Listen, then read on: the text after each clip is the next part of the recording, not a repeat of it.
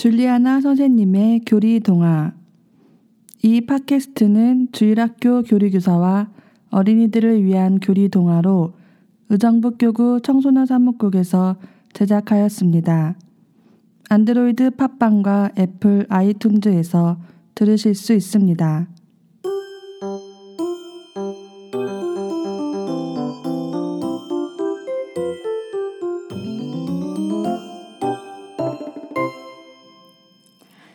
하느님께서 사람을 창조하실 때 하느님 사랑을 잊지 않고 또 사람들과 잘 지낼 수 있도록 우리들 마음 안에 맑은 옹달샘을 주셨어요. 아무리 먹어도 목마르지 않고 늘 새로운 물이 펑펑 솟아나도록 누구에게나 주신 이 샘물은 사랑이라는 샘물이에요.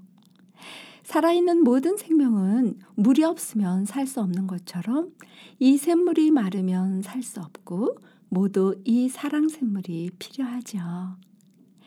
때론 이 샘물이 마르거나 더러워지면 몸과 마음이 병이 들게 되고요.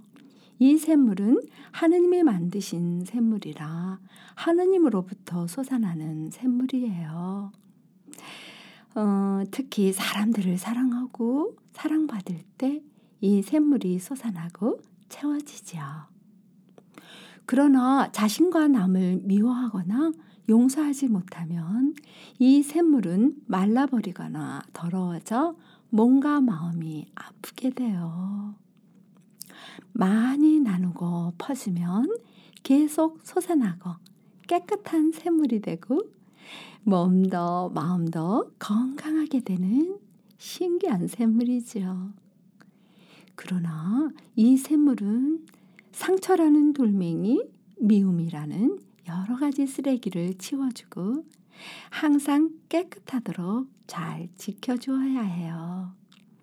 성경에도 예수님께서 예수님을 사랑하면 우리 안에 물이 솟는 샘이 되어 언제나 이 샘물이 마르지 않도록 채워주신다고 말씀하셨죠. 아끼면 말라버리고 나누고 퍼줄수록 점점 많이 솟아나는 신기한 사랑 샘물. 우리 지금 마시러 떠나볼까요?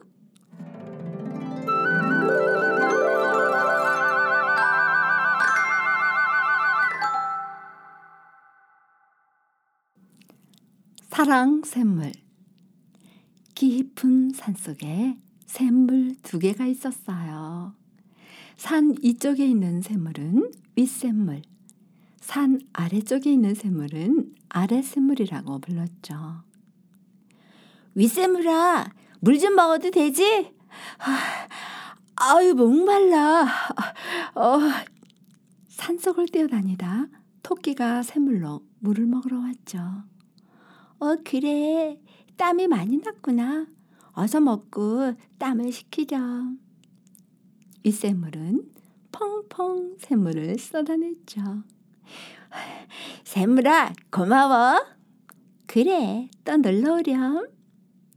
얼마 후 노루가, 여우가 물을 마시고 갔죠. 아래 샘물에도 산속 동물들이 찾아와 물을 마시러 왔어요. 그러나 아래 샘물은 조금씩 짜증을 내기 시작했어요.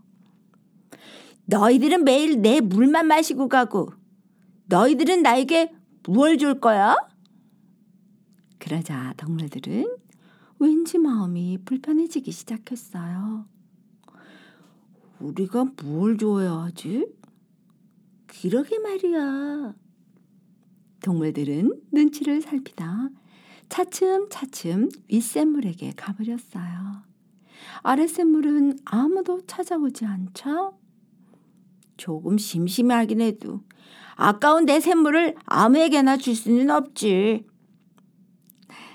하나, 둘, 낙엽이 떨어지고 산속에도 가을이 찾아왔어요.